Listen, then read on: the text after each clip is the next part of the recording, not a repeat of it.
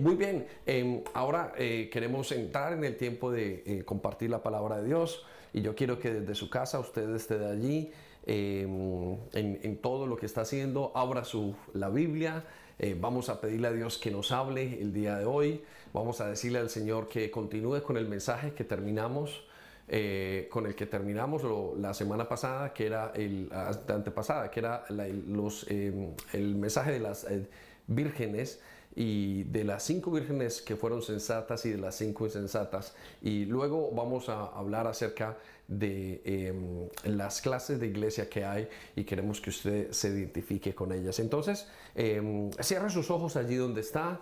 Eh, espero que usted ya esté también vestido para este día, perfumado como si fuera el día o como si fuera el día del Señor en nuestra iglesia, pero ahora desde su casa junto con sus hijos. Y, quiero que ese sea el espíritu de todos en la iglesia, que sea el espíritu de estar juntos, de, vivir como familia, de seguir adelante, porque eso es la prueba que tenemos que vivir al día de hoy. Entonces, cierra tus ojos allí donde estás y dile, Espíritu Santo, tú eres el que me enseña, tú eres el que está conmigo en cada instante y en cada momento. Y estás haciendo que en estos tiempos yo esté con mi esposa, con mi esposo, tal vez con mis hijos, eh, tal vez con mi familia, con mis compañeros de flat y estemos totalmente juntos en un solo espíritu. Estás volviendo nuestro corazón a ti y así queremos que sea. Hoy háblanos en medio de tu palabra para que sea clara y sencilla, para que llegue a nuestro corazón de una manera tan fácil te bendecimos en el nombre de Jesús. Amén. Amén. Muy bien. Quiero que vayas entonces a eh, Mateo capítulo 25, versículos 1 en adelante. Y quiero recordar, este es el mensaje con el cual comenzamos hace alguna, eh, hace dos semanas. Y, comenzamos a hablar de esto, y sobre todo tratando de entender el énfasis que tenemos que tener para estos días. Y, y la pregunta que está en nuestra mente es ¿por qué? Estos tiempos, para qué son estos tiempos. Y estamos buscando las respuestas a todo y usted quizá ya eh, a partir de esas tres o cuatro semanas que han pasado, ya usted está en, en, en, la disciplina del día a día, ya usted se está acoplando, los muchachos se están acoplando, pero queremos continuar el porqué de esto. Y, y creo que el porqué está a partir del capítulo 25, versículo 1. Y quiero que vayas conmigo y lo leas. Y dice, entonces el, el reino de los cielos será semejante a diez vírgenes que tomando sus lámparas salieron a recibir al esposo. Recuerda, esto es una metáfora y, o una parábola que Dios está utilizando para enseñarnos cómo va a ser el final de los tiempos, en el cual creo que estamos en este momento. Dice, cinco de ellas eran prudentes y cinco eran insensatas. Las insensatas tomaron sus lámparas, eh, tomando sus lámparas, no tomaron consigo aceite. Mas las prudentes tomaron aceite en sus vasijas y juntamente con sus lámparas. Y tardándose el esposo, cabecearon todas y se durmieron. Entonces quiero que sepas esto que lo que nos está diciendo el Señor para los que no nos escucharon hace dos semanas. Eh, eh, cuando el Señor venga, van a haber 10 vírgenes. No es que vayan a haber 10 vírgenes como tal, físicas, sino que eh, Él lo ejemplifica y da señales que enseñan como si fueran 10 vírgenes. Esas 10 vírgenes son, por supuesto, la iglesia. Y van a haber varios tipos de creyentes. Y nos dice que la mitad de las iglesias cabecearon, lo que nos indicaría que la mitad de las iglesias eh, eh, de estas 10 iglesias, el número 10 significa prueba, van, van a dormir, a adormecer, van a quedarse quietas, van a quedarse suspendidas por alguna razón. ¿A qué se refiere? Eh, ¿Qué tipo de iglesias son? Gente que a lo mejor no ha puesto su confianza totalmente en Cristo y piensa que eh, la vida cristiana es una vida de religión y más, y ya sabemos que es más que eso, es, es una relación con Cristo. Entonces nos dice que al final las 10 duermen, pero 5 son sensatas y 5 insensatas. Versículo 6, eh, a medianoche se oyó un clamor Ahora, ¿qué es a medianoche? A medianoche significa en el tiempo eh, quizás inesperado como lo estaba trayendo y como lo estamos viendo en este momento con el Señor Jesús. Eh, eh, no sabemos en el momento preciso en que vaya a llegar. Y cuando hablamos, hablamos, del momento preciso, estamos hablando de la época. ¿Será este año? ¿Será el año siguiente? ¿Será el año que viene después de este? Y dice que a medianoche se oyó el clamor y dice, he aquí viene el esposo, salid a recibirle. Versículo 7. Entonces aquellas vírgenes se levantaron y arreglaron, y arreglaron sus lámparas. Y las insensatas dijeron a las prudentes, danos vuestro aceite, porque nuestras lámparas se apagan. Mas las prudentes respondieron diciendo, para que no nos falte a nosotras y a vosotras, id más bien a los que venden y comprad vosotras mismas. Y yo sé que me estás entendiendo en este momento, el aceite significa relación con Jesucristo. El aceite significa la relación con el Espíritu Santo. Y las prudentes habían continuamente dado y cosechado o mantenido o, nutrido una relación con el Espíritu Santo continua y, clara. Pero las imprudentes simplemente pensaron que la iglesia, quizás eh, lo entendemos ahora, era un lugar para ir el domingo, un lugar para ir a comer, un lugar para ir a, eh, a estar con amigos, un lugar para hacer tantas otras cosas, pero todo eso menos Jesucristo, todo eso menos Espíritu Santo. Todo eso menos relación. Y quiero que sepas que lo que nutre la iglesia, lo que nos nutre a nosotros es nuestra relación con Jesucristo. No es el, el, sonido de la alabanza, no es la música, no es ni siquiera en los grandes formatos, no es lo que hacemos, ni siquiera es el local o el gran edificio, ni siquiera son las multitudes. No, lo que mueve o lo que marca la diferencia es la relación personal que cada uno tiene con Jesucristo. ¿Tienes una relación con Jesús? Escucha lo que dice el versículo 9.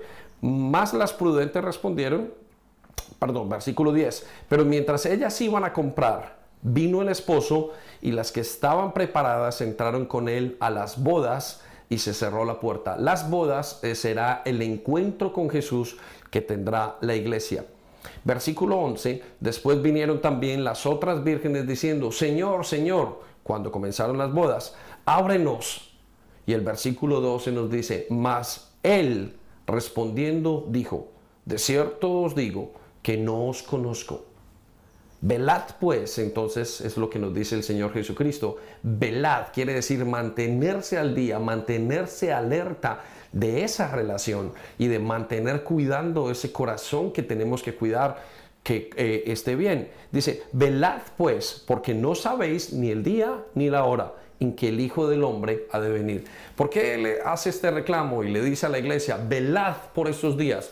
Le está diciendo este reclamo para que ellos sepan que van a venir días en que Él va a volver por su iglesia pero que habrá gente que no se va a ir. Y estamos hablando de gente en el arrebatamiento. Ahora, tú te preguntarás, pero ¿qué clase de gente es? Bueno, es gente que tenía apariencia de piedad, gente que creía y que tenía apariencia de, estar con Jesucristo, pero que sus acciones negaban la eficacia de ella, nos dice Pablo. Eh, quiero que saltes conmigo rápidamente a capítulo 2 de Corintios, eh, el, perdón, el, capítulo 13 de la segunda carta de Corintios, versículo 5 en la nueva traducción viviente. Yo creo que estamos intentando poner los versículos allí, aunque tenemos algunos problemas, pero sigue conmigo y sigue anotando estos versículos. Segunda de Corintios capítulo 13, versículo 5 en la nueva traducción viviente. Escucha lo que dice. Pablo le dice a la iglesia, y esto es una cosa que hemos mencionado y ustedes me lo han escuchado varias veces, iglesia, y dice, pónganse a pensar en su manera de vivir y vean si en verdad siguen confiando en Cristo. Hagan la prueba y si la pasan es porque Él vive en ustedes. Pero si no confían en Jesucristo de verdad es porque Él no está en ustedes. Entonces, ¿qué quiere decir esto? Em, eh, esto es un llamado. Eh, creo que en este momento estamos en esta cuarentena y, quizás esto es como unos minutos antes de que empiece el partido, la gran final que se llama el, el, tiempo de la gran tribulación y el tiempo de Apocalipsis. Y nos está diciendo el Señor, Pónganse y prepárense. Y sobre todo se está preparando a la iglesia. La tierra no se tiene que preparar. La población de alrededor que no conoce a Cristo no se tiene que preparar porque ellos son los que van a vivir ese tiempo de que se llama la gran tribulación. Pero tú y yo nos tenemos que preparar. Y este momento son esos minutos de preparación antes de que comience el gran partido. No sé si alguna vez eh, te has ubicado en eso. Y, al pensar, ellos, eh, un equipo antes de comenzar a jugar el, partido de fútbol final, de la copa en, su eh, camerino comienzan a hacer ejercicio y a, y hacer eh, eh, un poco de, stretching y de una cantidad de cosas que hacen. Y, creo que eso es lo que está haciendo la iglesia en este momento. Está entrando en su camerino y fortaleciendo sus músculos fortaleciéndose en ellos mismos en su relación con Cristo. Y eso es lo que queremos hacer en este tiempo. Ahora esta semana lo escuchaste en, en uno de los devocionales eh, en Apocalipsis capítulo 9, versículo 20, estábamos hablando de esto. Y me sorprendió esta palabra y te la quiero contar el día de hoy, porque esta palabra es una palabra que se asemeja mucho a lo que estamos viviendo en estos momentos, pero que tiene que ver con un, tiempo que, vamos a, eh, que va a pasar la tierra en, casi en, el capítulo 9 de Apocalipsis, que es más o menos comenzando el periodo de los tres años y medio, que ya luego hablaremos qué significa eso. Pero em, me sorprendió y, y, creo que es una palabra que nos sirve a nosotros al día de hoy. Voy a leértela en Apocalipsis capítulo 9, versículo 20. Dice acerca de un momento donde vino una plaga entera, donde nos dice el Señor, y esa plaga va a acabar con la tercera parte de la humanidad. Apocalipsis capítulo 9, versículo 20 y 21. Y quiero que escuches la reacción de la gente. Mira lo que dice, versículo 20. Sin embargo, los que murieron en esas plagas, aún así, los que no murieron en esas plagas, aún así, se rehusaron a arrepentirse de sus fechorías y volverse a Dios. Y siguieron rindiendo cultos a demonios, a ídolos hechos de oro, plata, bronce, piedra y madera. Ídolos que no pueden ver, ni oír, ni caminar. Versículo 21. Esa gente no se arrepintió de sus asesinatos, ni de su brujería, ni de su inmoralidad sexual, ni de sus robos. Ahora, ¿qué significa esto? Entonces, lo que nos está contando la palabra de Dios es que eh, en el momento inclusive más difícil de toda la humanidad, con una plaga muchísimo más fuerte, con un virus más fuerte, quizás no se sabe qué será, dice la Biblia nos cuenta que eso no hizo ni logró que la gente se arrepintiera.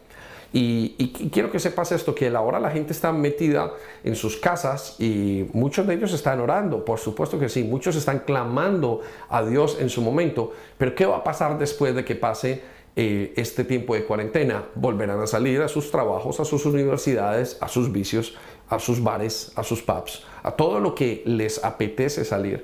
Em, y, cuando eh, hablamos de eso, quiere decir que esta pandemia no va a ser que la gente se convierta a Dios. Quizás traerá muchos de la iglesia y quizás traerá muchos cuyos corazones están volviendo y quizás tú estés escuchando esta mañana este mensaje y sea parte de lo que está pasando en tu vida y tú te estés volviendo a Dios, pero la gran mayoría no. La gran mayoría querrá salir nuevamente y dirán, bueno, tengo mi Netflix, tengo mis, mis juegos de video, tengo mis cosas y simplemente continuarán sus vidas tal y como eres. Por eso la pregunta que nos debemos hacer ahora en este tiempo es, ¿estás cambiando? ¿Hay algo que está cambiando en tu vida y en tu corazón eh, hacia Jesús? ¿Estás arrepintiéndote? Entonces queda con nosotros una gran pregunta y es ¿qué es arrepentimiento? ¿Qué es la palabra arrepentimiento? Bueno, la palabra arrepentimiento es volvernos de nuestros pecados a Dios. Ahora, en simplificándolo, arrepentimiento es volverse a Cristo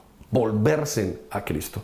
Eso es arrepentimiento. Entonces te hago la pregunta, eh, ¿te estás volviendo a Cristo? ¿Estás volviendo al Mesías? ¿Estás volviendo a abrazar la promesa de Dios? ¿Es esto algo que está pasando en este momento? Analízalo tú, analízalo con tu familia, analízalo con, tu, con todo lo que tienes, con tus finanzas. A partir y si hoy haces un examen de cuarentena después de tres semanas o cuatro semanas, puedes decir, bueno, estoy más cerca de Jesucristo.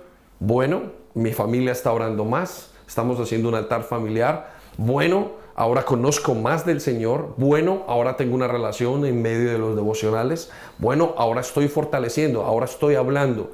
¿Es eso lo que está pasando o simplemente pasaste un tiempo en casa? Eso es muy importante establecerlo. Y para eso hablamos de unas iglesias que encontramos en el capítulo 2 de Apocalipsis. Y quiero que vayas conmigo al capítulo 2 de Apocalipsis en tu Biblia.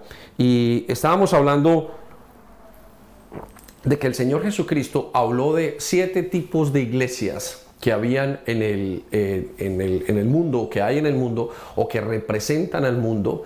Y esos siete tipos de iglesia nos representan a nosotros y representan la CCI. Y lo que quizás yo te quiero preguntar esta mañana es, ¿qué tipo de iglesia eres tú? ¿Sí? Y hace dos semanas hablamos de las primeras dos iglesias que las encontramos en el capítulo 2 eh, y en los versículos 1 al, al 11 y hablamos de la iglesia de Éfeso, eh, hablamos de la iglesia de Esmirna. Y dijimos que hay un tipo de iglesia que era parecida a la iglesia primitiva y era una iglesia que con todo el poder, con todas las características que tenía la iglesia más limpia que ha habido y era una iglesia que hacía milagros, era una iglesia increíble y quiero que tú te identifiques con ella. Y, cuando te identificas con esa iglesia, piensas en lo que le dijo Jesús. Jesús le hizo dos recomendaciones. Le dijo, mira, conozco tus obras, conozco, sé que eres como iglesia, eres tremendo, sé que amas a la gente, sé que amas la doctrina, sé que amas eh, eh, a servirme al Señor, pero has perdido tu primer amor. Eso es lo, lo, primero que le dice la iglesia. Entonces yo quiero que tú te identifiques si ese es el caso tuyo o no. La segunda iglesia la encontramos en Apocalipsis capítulo 2, versículo 8 al 11, y eh, se llama la iglesia de Esmirna. ¿Y, ¿Y cuál es la iglesia de Esmirna? La iglesia de Esmirna se le llama la iglesia mártir.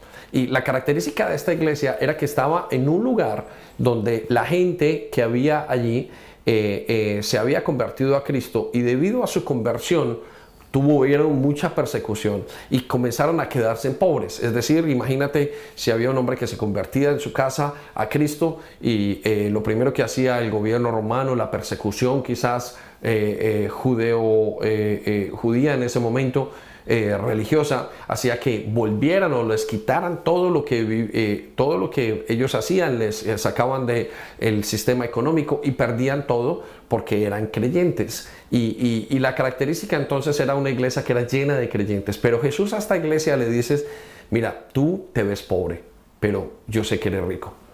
Tú te ves como si tuvieras, no tuvieras nada, pero yo sé que tienes de todo porque te pareces a lo que yo quiero. Pero le dice y le da una prueba muy interesante y muy difícil y le dice, van a morir muchos de ustedes, van a ser perseguidos y ustedes van a ser capaces de dar su vida por el Evangelio. Y yo te hago una pregunta, ¿es esta la iglesia que te identifica a ti? ¿Eres una iglesia como la de Esmirna? ¿Es SSI? Porque SSI al fin y al cabo es la iglesia, y somos todos y nos identifica cuál es nuestra gran manera de pensar. Entonces, piensa en eso. Ahora quiero llevarte a la tercera iglesia que la encontramos en el capítulo 2, versículo 12 al versículo 17. Y esta se llama la iglesia de Pérgamo y es una iglesia a la cual se le llama ah, el tiempo en el que la iglesia se casó con el poder. Y quiero que veas en esta iglesia eh, es, es, un periodo que recorre la iglesia porque cada una de ellas también identifica un periodo a través de la historia de la iglesia cristiana y va desde, el año 300 al año 500 y se le, se le conoce como la época donde se introdujo el paganismo sin límite a la iglesia. Y esta iglesia tenía una característica que ya estaba cansada de ser perseguida, ya era que estaba cansada de, de, ser atribulada por las diferentes situaciones. Quizás este es el caso de muchos, muchos están cansados ya eh, eh, de, de, dejar y decirle al pecado, no más, no más, de, abrocharse los cinturones, como se dice, y, esa lucha que todos tenemos. Sabes que cuando comienzas a estar en el Señor, tienes una lucha con el pecado, eh, muchos tienen lucha con la sexualidad, muchos tienen lucha con el, con el alcohol, con las relaciones, y comienza una lucha tan grande eh, en el, eh, contra el pecado que las personas terminan tan agobiadas por la continua lucha que tiene el pecado en contra de ellos, la persecución, que terminan decir, ah, no lucho más, no sigo más, y, y comienzan un periodo donde esas personas dejan entrar la idolatría a su relación con Cristo. Y esa idolatría que comienza se parece a la idolatría que pasó a la iglesia de Pérgamo. Y e, ellos eh, comenzaron a mezclar su cristianismo con una cantidad de cosas de psicologías, de, de situaciones alrededor que les hizo que eh, eh, comenzara a bajar el nivel de la iglesia. Entonces la primera iglesia es la apostólica, la iglesia que era primitiva, la iglesia que era esencial, la iglesia que se movía con muchísimo poder. Pero la segunda iglesia era una iglesia perseguida y la tercera iglesia se cansó de la persecución. ¿Estás cansado de la persecución de tu pecado? ¿Estás cansado de que el pecado te asedie continuamente y ya estás diciendo, ay, Jesucristo no es suficiente, yo creo que tengo que mezclarlo con un santo, tengo que mezclarlo con una vela, con un rito, tengo que mezclarlo con simplemente con idas a la iglesia? Y escucha lo que le dice en el versículo 12 del capítulo 2 de Apocalipsis. Dice, escribe al ángel de la iglesia en Pérgamo, al pastor, eh, al, al, al miembro, o sea, a ustedes, a nosotros. Dice, el que tiene la espada aguda de doble filo, dice esto. Y mira que se les identifica a ellos como si él tuviera una espada en la boca. Y tú dirás, bueno, ¿qué significa la espada en la boca, pastor? Bueno, la espada en la boca quiere decir que Jesús se está identificando con ellos, el que tiene y el que ha hecho la palabra de Dios, el que la ha escrito, el que ha puesto las normas, el que ha dicho los conceptos y los preceptos. Este es el que les está hablando en este momento. Yo soy el que les hablo. Por eso tengo esta espada en la boca. Ahora, ¿por qué les estaba diciendo lo de la espada? Porque ellos estaban comenzando a dejar que la iglesia se llenara de idolatría. Ahora, ¿qué idolatrías tienes tú? La sexualidad el Internet, la televisión, el dinero? ¿Cuál es la idolatría con la que luchas en este momento? En la cual el Señor se presenta ante ti y te dice, David, yo soy el que tengo la palabra, el que la hizo. Y escucha lo que le dice, versículo 13, le dice una cosa positiva, yo conozco tus obras, inclusive sé que estás donde mora Satanás donde está el trono de Satanás. Quiero que sepas que hay un lugar y Dios sabía las circunstancias de esa iglesia. Dios sabía que ellos estaban en ese momento morando en un lugar donde eh, las circunstancias eran satánicas. Y, quizás es un lugar como este en este momento, donde estamos llenándonos de eh, una cantidad de situaciones que van en contra de Dios. Sabes que el Padre nuestro dice una palabra muy clara, que todos la sabemos, dice, que se haga tu voluntad en la tierra así como es en el cielo. ¿Y sabes por qué lo dice? Porque en el cielo se está haciendo la voluntad de Dios, pero aquí en la tierra no queremos hacerla. Y las circunstancias en las que estamos en este momento nos indica que eso es lo que está pasando y que todo el mundo está haciendo, intentando hacer la voluntad suya propia. Y cuando venga a hacer la voluntad de Dios va a ser muy difícil para muchos porque han dejado meter la idolatría. Sin embargo, este, esta iglesia todavía sabía y todavía luchaba en contra de eso. Dice, pero retienes mi nombre en el mismo versículo y no has negado mi fe, ni aun en los días en que Antipas, mi testigo fiel, fue muerto entre vosotros donde mora Satanás. Mira, tres cosas les dijo. Uno, estás y luchas en un mundo de circunstancias difíciles. Y tú, sabes, tú y yo sabemos que estamos en ese, en ese momento de circunstancias difíciles. Dos, le dijo, pero todavía retienes mi nombre. Todavía me sigues amando. Y tres, no has negado mi fe, aunque muchos estén siendo perseguidos, aunque muchos hayan dejado la iglesia. Y te felicito porque quizás si tú te identificas, tú has visto que mucha gente ha salido. Hay gente que caminó con nosotros y entró un año, dos años, tres años y de repente soltaron la carga, soltaron su maleta de Cristo, soltaron el paracaídas y siguieron adelante hacia otro nuevo tiempo y quizás alejados de Cristo. Pero tú y yo estamos todavía aquí, estamos al pie del cañón y estamos continuamente y estamos pasando este tiempo juntos. Pero en el versículo 14 les habla unas palabras de condenación. El mismo Señor Jesús conoce su iglesia y conoce esas personas. Y quiero que te identifiques con esto si este es tu caso. Pero mira, tengo unas pocas cosas contra ti, dice el Señor. Y es que tienes allí a los que retienen la doctrina de Balaam, que enseñan a Enseñaban a Balac a poner tropiezo ante los hijos de Israel y a comer cosas sacrificadas a los ídolos y a cometer fornicación. Y el versículo 15 nos dice, y también tienes inclusive aquellos que retienen la doctrina de los nicolaitas, la que yo aborrezco. Ahora, ¿qué es la doctrina de Balaam? Bueno, la doctrina de Balaam significaba que ellos comenzaron a mezclar su esencia cristiana con otras cosas. Comenzaron a mezclar su esencia cristiana con, eh, con em, idolatría, con paganismo, comenzaron a adorar con, y, quiero decirles una cosa, que en este periodo de la iglesia, en el año 300 al año 500, fue donde se introdujo la adoración a María, a los, ángeles, a los ángeles, a los santos, una adoración como si ellos eh, fueran deidades, eh, que es lo que nos plantea. Y el Señor les dice, tienes eso y no me gusta, no me gusta porque cometes sacrilegio, fornicación espiritual y inclusive llevas a gente a creer que eso se puede y, llevas a, involucrar a, la, iglesia a idolatría. Y eso no es lo que el Señor quiere con nosotros, iglesia. El Señor quiere que nosotros nos mantengamos fieles a lo que estamos haciendo, fieles a nuestra relación con Él, fieles a, una sola, a, una relación. Quiero que sepas que la relación con el Señor es como la relación matrimonial.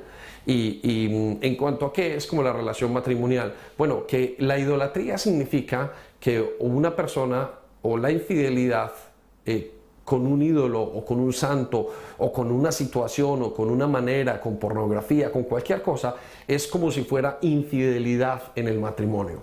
Eh, de repente está eh, la esposa y sale el esposo y se pierde, o en este caso el esposo y sale la esposa y se pierde y tiene relaciones con una persona o con otra, o, otra persona y, no le es suficiente con que simplemente su esposo eh, llene todas las características de su matrimonio y, quiero que sepas que eso es, eso es lo que pasaba en esta iglesia en este momento, en la iglesia de Pérgamo. Para ellos no era suficiente Jesucristo. Ellos tuvieron que involucrar otras cosas más. Y de ahí comienza lo que se llama la iglesia universal. El que tiene oídos, que oiga que se llama la iglesia universal. Sin embargo, también les dijo que ellos retenían la doctrina de los nicolaitas. Y la doctrina de los nicolaitas era una doctrina o es una doctrina que se llama la palabra nicolaita se llama conquistadores de personas. Y tenían una característica que llevaban a la gente y a los grupos religiosos a, de vuelta a la religión, de vuelta los conquistaban. Y aquí quiero que sepas, es el tipo de persona, de creyente que hay en la iglesia, que lleva a los otros a su propio terreno no los quiere llevar a Cristo, quiere llevarlos a su propia manera de pensar, quiere llevarlos de vuelta a su religión anterior. Eh, eh, son aquellos que eh, comienzan a hacer quizás em, mm, problemas con el legalismo, problemas con situaciones anteriores de, creencias y lo mezclan y, a lo mejor tú puedas y sepas y creas que puedes mezclar la relación con Cristo con otras cosas alrededor que puedan mezclar la relación con Cristo con otras creencias alrededor. Y, y, seas de los que digan, no, pues mire, yo soy, em, yo estoy abierto a todas las religiones, yo no tengo ningún problema. Y creas, y creas que eres progresivo. Pero quiero que sepas que así no es Dios, eso no es el corazón de Dios. ¿Por qué? Porque Dios nos está diciendo aquí, yo detesto, note una cosa, Dios aborrece. Él, no solamente nos dice, eh, dice la doctrina de los nicolaitas, la que yo aborrezco. Ahora, quiero que sepas que el Señor no solamente ama, el Señor aborrece también. Hay ciertas cosas. Si amas, tienes que aborrecer lo contrario. Si amas una cosa, aborrecerás lo opuesto. Y si aborreces lo opuesto es porque amas algo. Y entonces el Señor dice que Él aborrece esa doctrina de los nicolaitas y aborrece esa mezcla entre otras religiones eh, y entre otras creencias y solo por el humanismo o por el progresismo. Quizás dices, no, yo quiero estar a la moda y en este momento hay que aceptarlo todo. Y quiero que sepas que en este momento no hay que aceptarlo todo. Estos son momentos indicados para estar muy seguros de lo que nos dice la palabra de Dios, para no movernos. Es como eh, si tú le dijeras a tu esposa, eh, no te preocupes, yo acepto todo. Yo acepto que te vayas con uno, yo acepto que te vayas con otro, yo acepto que hagas lo que quieras hacer. Al fin y al cabo, yo te amo y simplemente acepto todo. Dios dice que no es así. Digo, yo lo único que acepto es que tú seas mi esposa. Y, y, eso es lo que Dios acepta de su iglesia. Y quiero que pienses en eso, porque la palabra de Dios nos dice que es una de las situaciones que se está viviendo en este momento y que estamos preparando para como iglesia. Ahora, nota lo que le dice el Señor Jesús a esa iglesia en el versículo 16. Por tanto, arrepiéntete, pues si no vendré a ti pronto y pelearé contra ellos con la espada de mi boca. Nota que le dice, arrepiéntete. Eh, yo no vengo ni a juzgarte ni quiero que te sientas juzgado si te identificas con algunas maneras en esta iglesia, con este tipo de iglesia y nos identificamos. Yo identifico un par de cosas que tengo que ir arreglando como todos nosotros. Eh, quiero que sepas que la respuesta del Señor Jesucristo es arrepiéntete. Ahora, vuelvo y digo, ¿qué es arrepentirse? Es volverse a Cristo. Arrepentirse no es solamente sentirse mal por el pecado. No, pues sí, yo yo no lo hago bien y yo mezclo una cosa con la otra y, mi vida diaria está llena, llena de, idolatría. Yo creo que puedo seguir a Cristo y seguir con pornografía, creo que puedo seguir a Cristo y seguir con eh, eh, los deseos de la carne y creo que puedo seguir a Cristo mezclándolo con todo y creo que Cristo me acepta así y creo que no es así. No es lo que nos dice el Señor. Él no te acepta, Él aborrece eso. Por eso Él les dice, arrepiéntete. No, no es que te sientas solamente mal por lo que estás haciendo, es que debes de volverte a Cristo. Es que debes de utilizar estos tiempos para arrodillarte y decirle, Jesús, hoy más que nunca te necesito. Yo sé qué es lo que me está pasando y sé que tú me estás diciendo en tu palabra que aborreces todas estas cosas. Por eso necesito decirte, Señor, me arrepiento, me vuelvo a ti, Señor Jesucristo, haz toda la obra. Escucha lo que dice, eh, pues si no te arrepientes, vendré a ti pronto y pelearé contra ellos con la espada de mi boca. Entonces, les dice dos cosas. Uno, arrepiéntase. Y el arrepentimiento debe de ser por medio de la espada de la boca. Ahora, ¿cuál es la espada de la boca? De la palabra de Dios. Este arrepentimiento debe ser a través de lo que dice aquí. Y yo quiero que pienses allá desde la intimidad de tu hogar. Tú eres el que sabe qué hay, tú eres el que sabe qué piensas, tú eres el que sabes qué, eh, haces de noche, qué haces en el día, qué, eh, em, que, te emociona, tú eres el que sabe qué te lleva, qué te induce en el día a día. Y tú eres el que sabe que tiene la mayor parte de la atención de tu día. Y Él dice, arrepiéntete, pero el arrepentimiento debe ser a través de su palabra. El arrepentimiento debe ser a través de lo que Él nos dice ¿Y, qué nos dice Él? Bueno, seguramente tendrás que sentarte y leer y comenzar a decir, ah, yo necesito pensar como tú piensas. A lo mejor piensas, no, Dios acepta todas las cosas y Dios está bien si yo hago una o la otra y si yo mezclo mi vida privada con, con cualquier cosa, con cualquier película de terror, con cualquier aventura, con cualquier situación en la mente. Y quiero que sepas que no es así. Ahora, en el versículo 17 les da la confirmación de ese mensaje. Y quiero que la tengas allí. Escucha lo que dice. El que tiene oído, oiga lo que el Espíritu dice a las iglesias.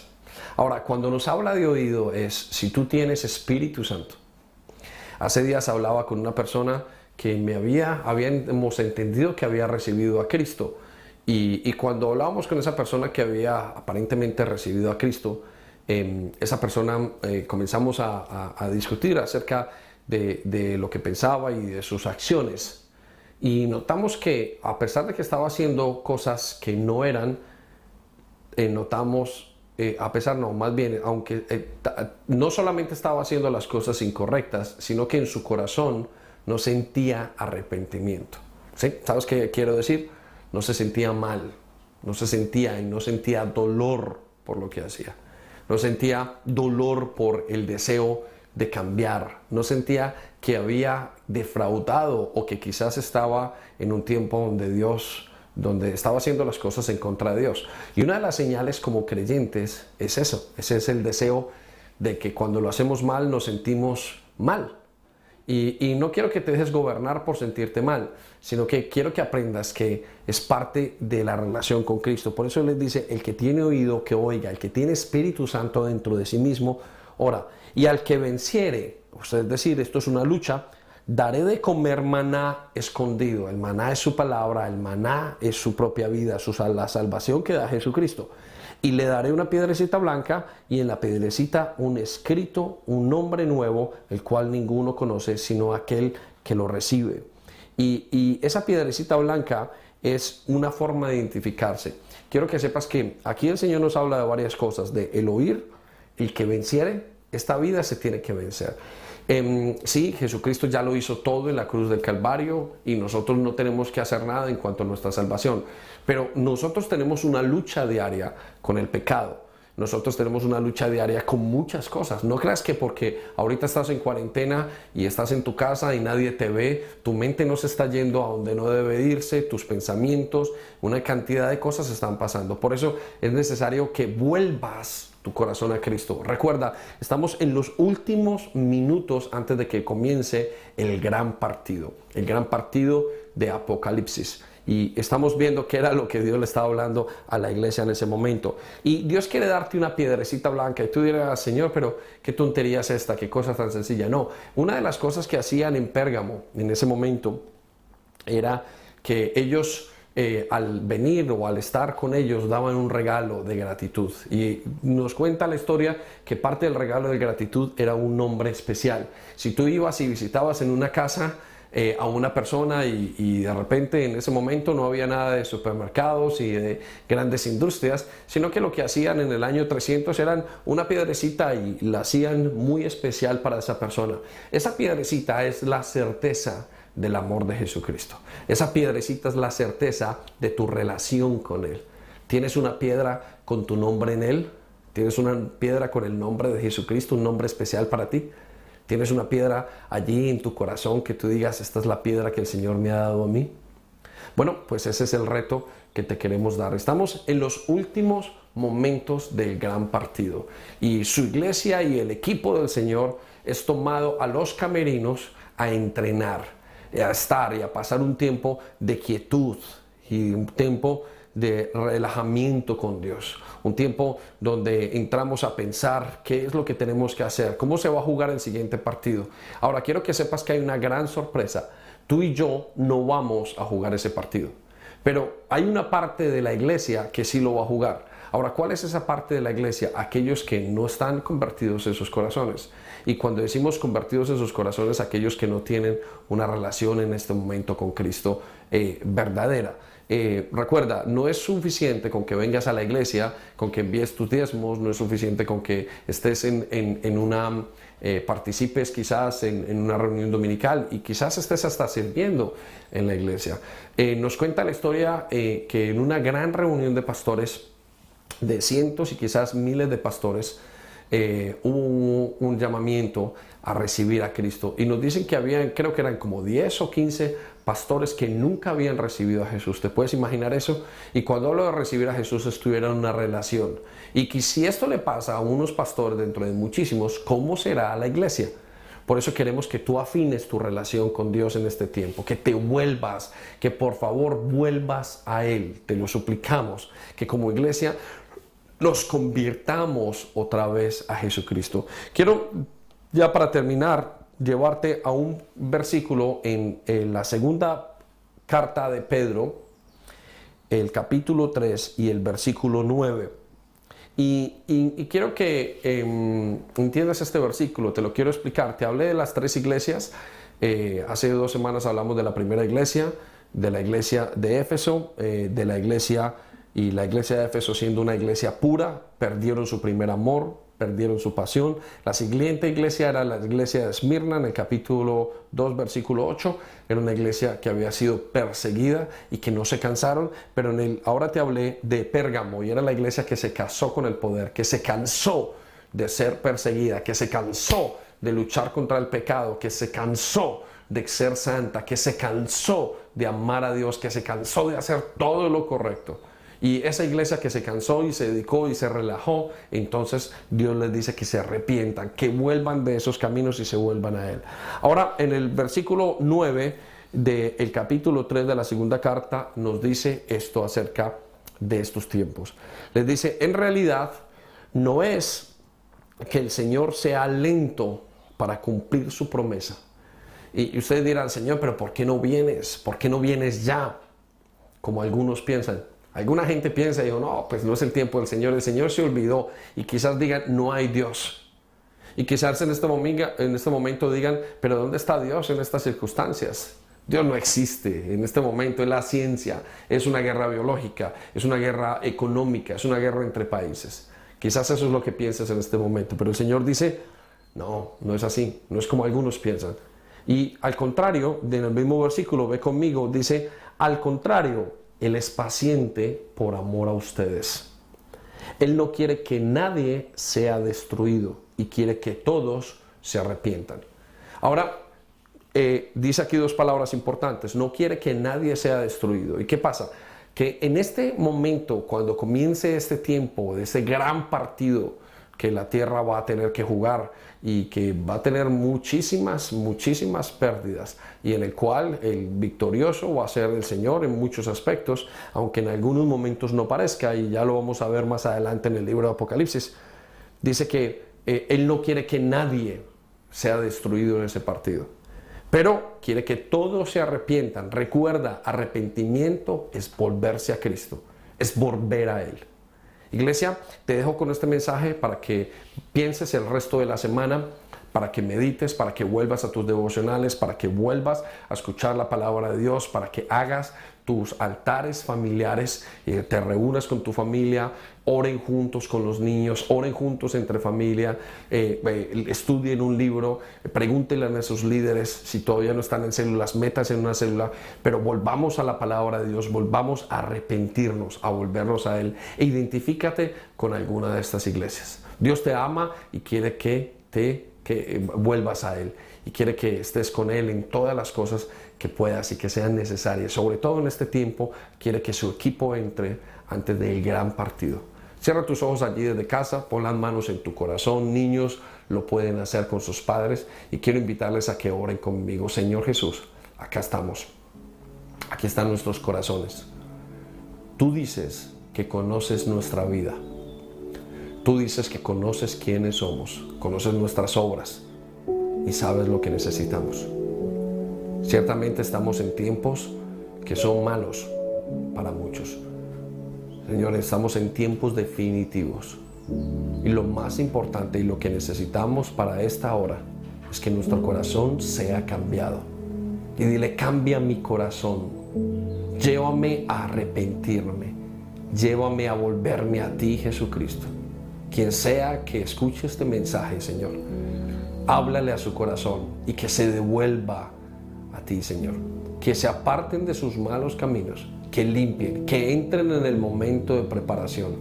Hijos de Dios y también aquellos que son hijos pródigos, que son la iglesia sensata, Señor. Gracias. Había diez vírgenes, cinco fueron sensatas y cinco insensatas. Familia, que Dios te bendiga muchísimo desde donde sea que estés escuchando este mensaje. No es suficiente que cantes, que hagas ejercicio en tu casa, no es suficiente que comas, no es suficiente que pases tiempo en familia. Lo que Dios está esperando es que te vuelvas a Cristo. Vuélvete a Cristo y entonces vas a encontrar la paz que estás buscando. Dios te bendiga ricamente.